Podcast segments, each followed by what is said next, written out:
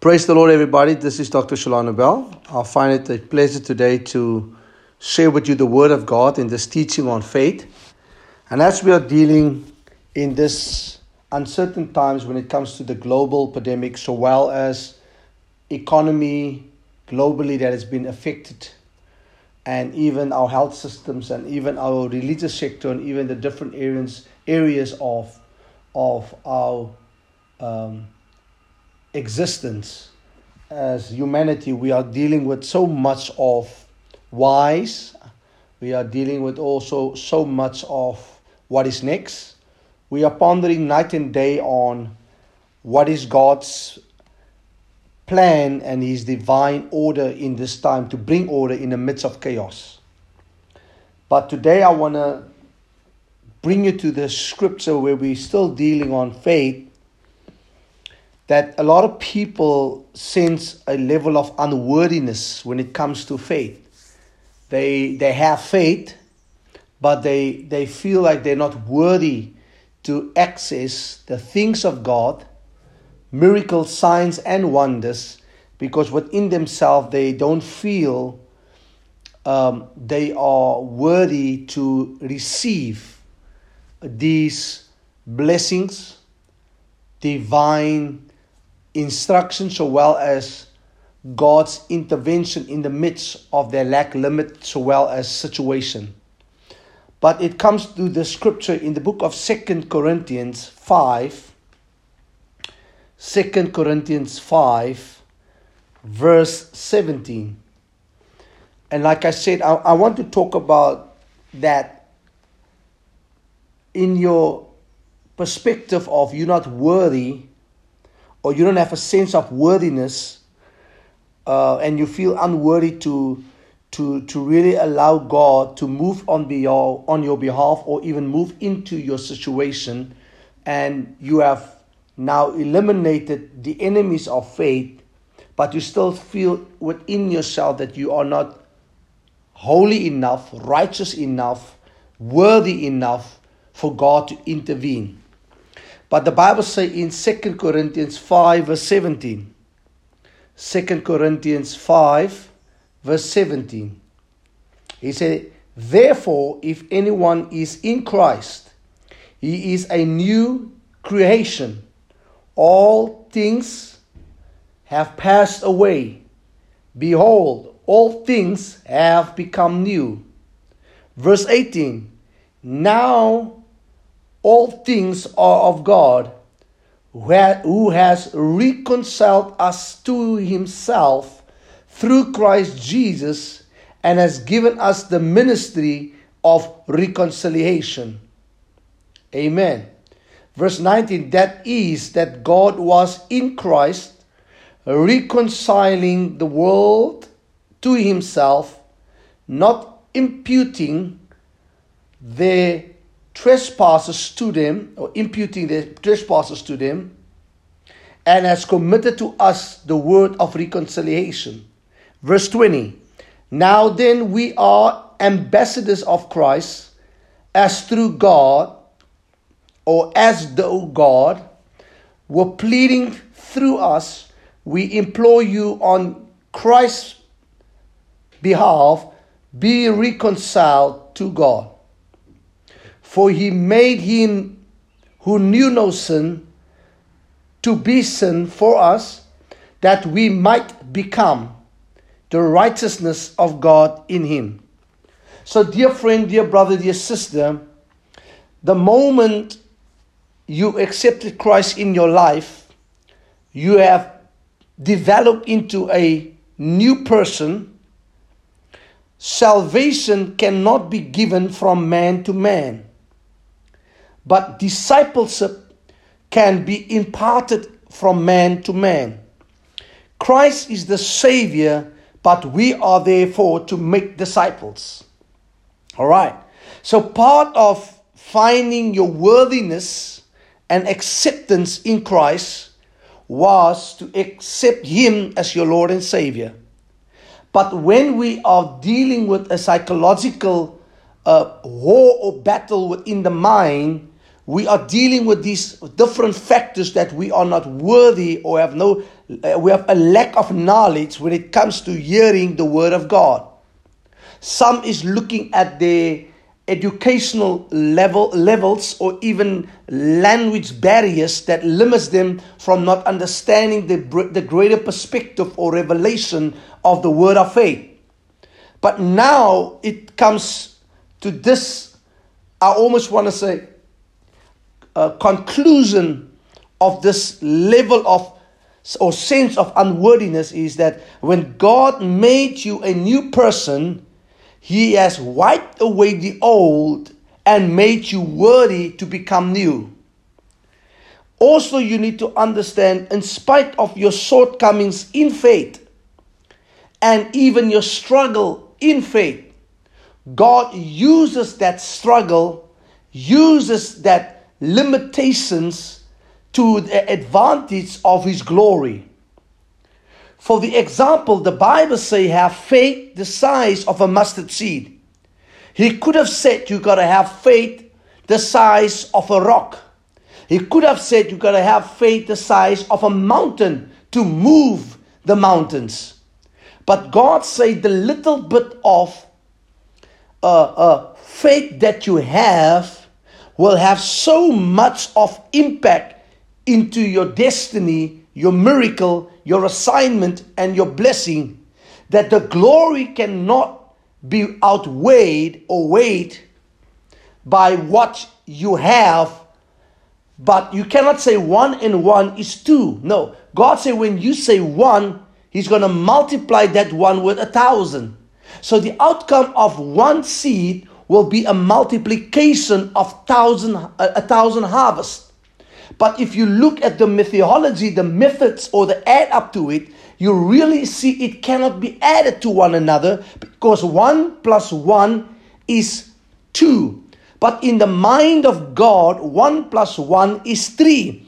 It cannot be defined by numerology or mathemat- mathematical structures or systems because God wants you to find yourself in a sense of unworthiness to a level of if it's not for the hand of God that came upon my life, I would have never made it and I would have never seen the ability and the grace poured out over my faith, over my life, over my family, over my ministry, over my business, over my need, and over my lack. So now we need to understand that the problem is not within the faith. The problem is not in the Word of God. But the problem is in the mind of man. The moment Christ said that you need to have the mind of Him, because Christ knew that in order to feed 5,000 people, you cannot have the mind of human beings.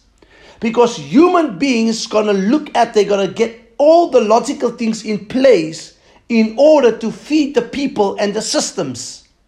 But in the mind of Christ, he looked at the limitation that was in the midst of all of them. Number one, there was a limit of food supply. Number two, there was a limit of what we call a, a even a distance towards where the food was and where they were basically uh, uh, located. So what happened? There was not enough time to go and get enough sheep or goats or, or, or, whatever to be slaughtered in order for them to prepare a meal. But what was in the limitation of that moment was the opportunity for creative ability in faith. So let me break it down. There was only five loaves of bread and two fishes.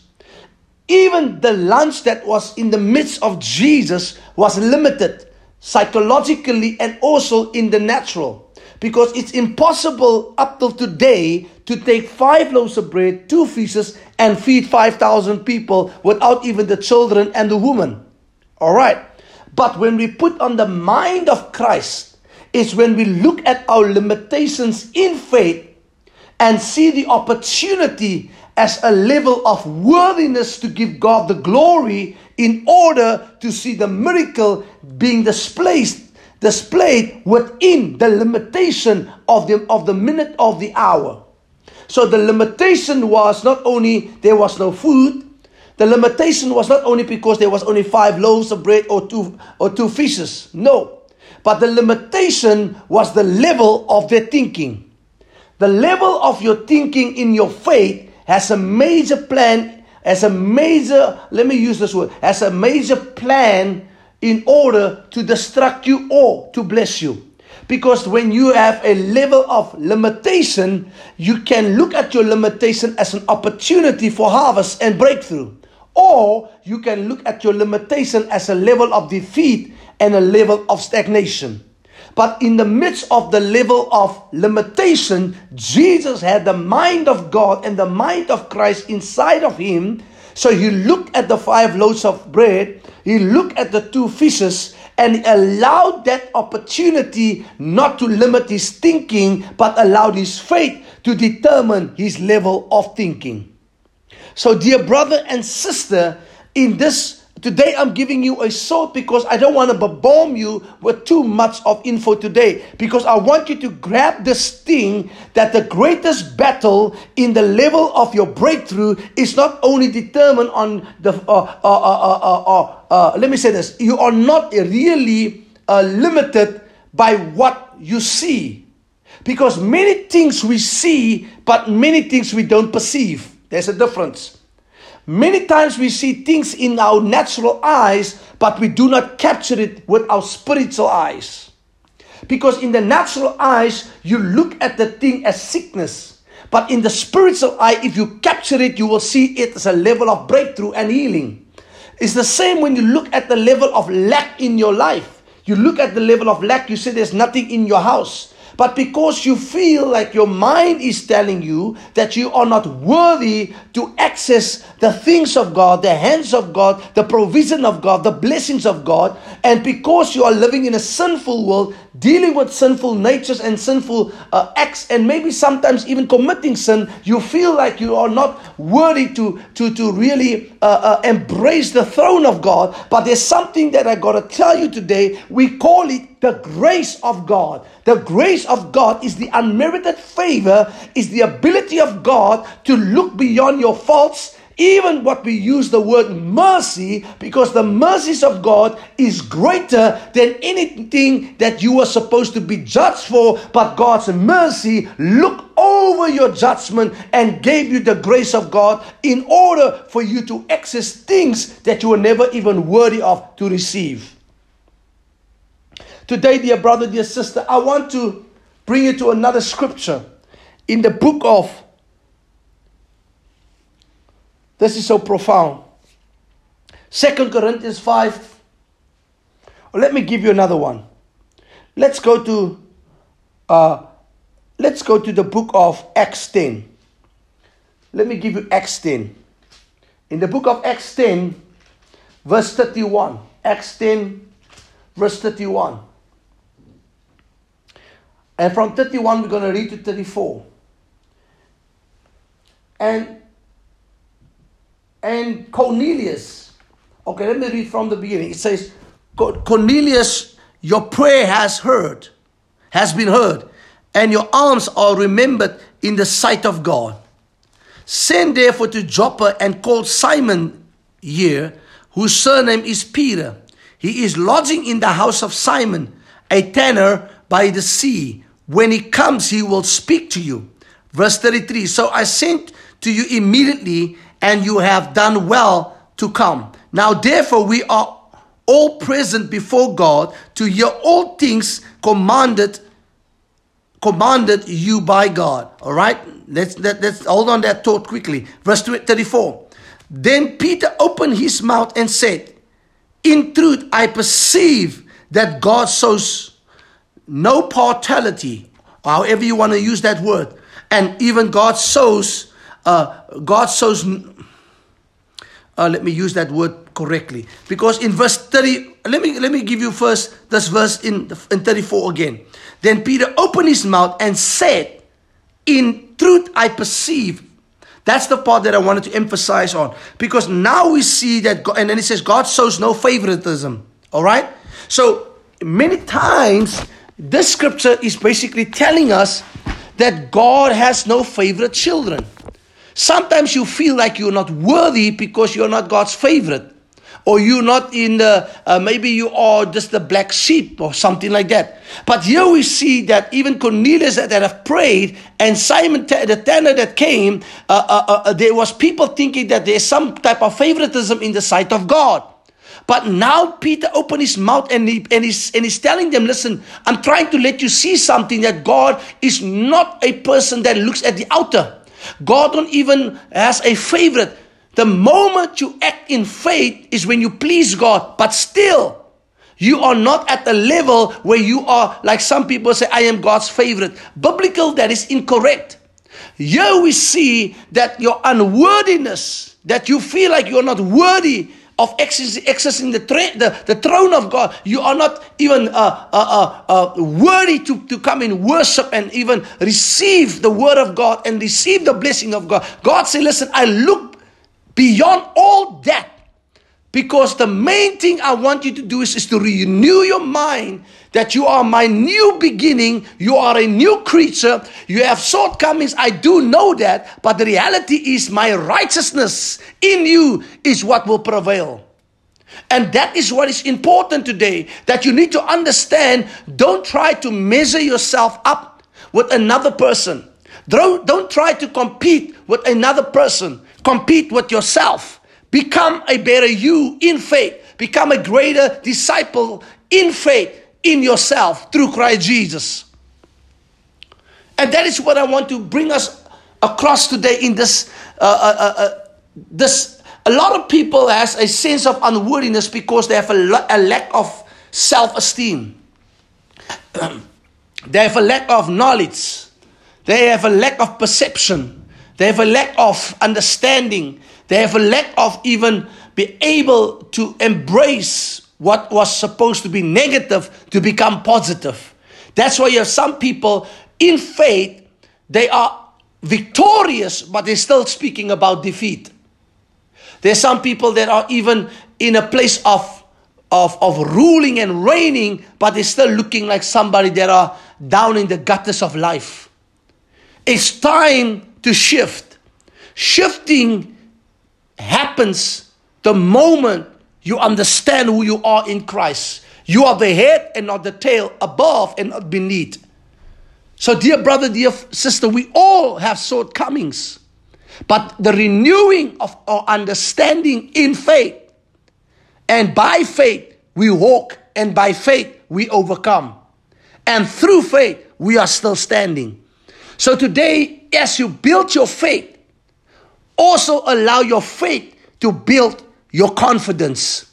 And when your faith builds your confidence, the Word of God that you study and meditate on becomes a consistency of success in victory through faith, in overcoming challenges, obstacles, potholes that is in front of you by the grace of God by the word of God and by your walk in faith. The just live by faith, move by faith, think by faith, eat by faith, make a decision by faith, overcome mountains by faith, look at limitations through faith, and overcome it by faith. May you be blessed by this soul teaching today. Never underestimate yourself. Never try to weigh yourself up or try to uh, measure yourself up with somebody who's maybe on a different level of faith. The main thing is God didn't make any unworthy people that cannot reach the throne of God. God allows you today to enter that place in Him and when we enter that place in Him, it is a step of faith. The Lord bless you, the Lord keep you. Remember, confidence, consistency, and the last one, correction in your faith will enable you to be victorious in your fight of the good faith. Amen.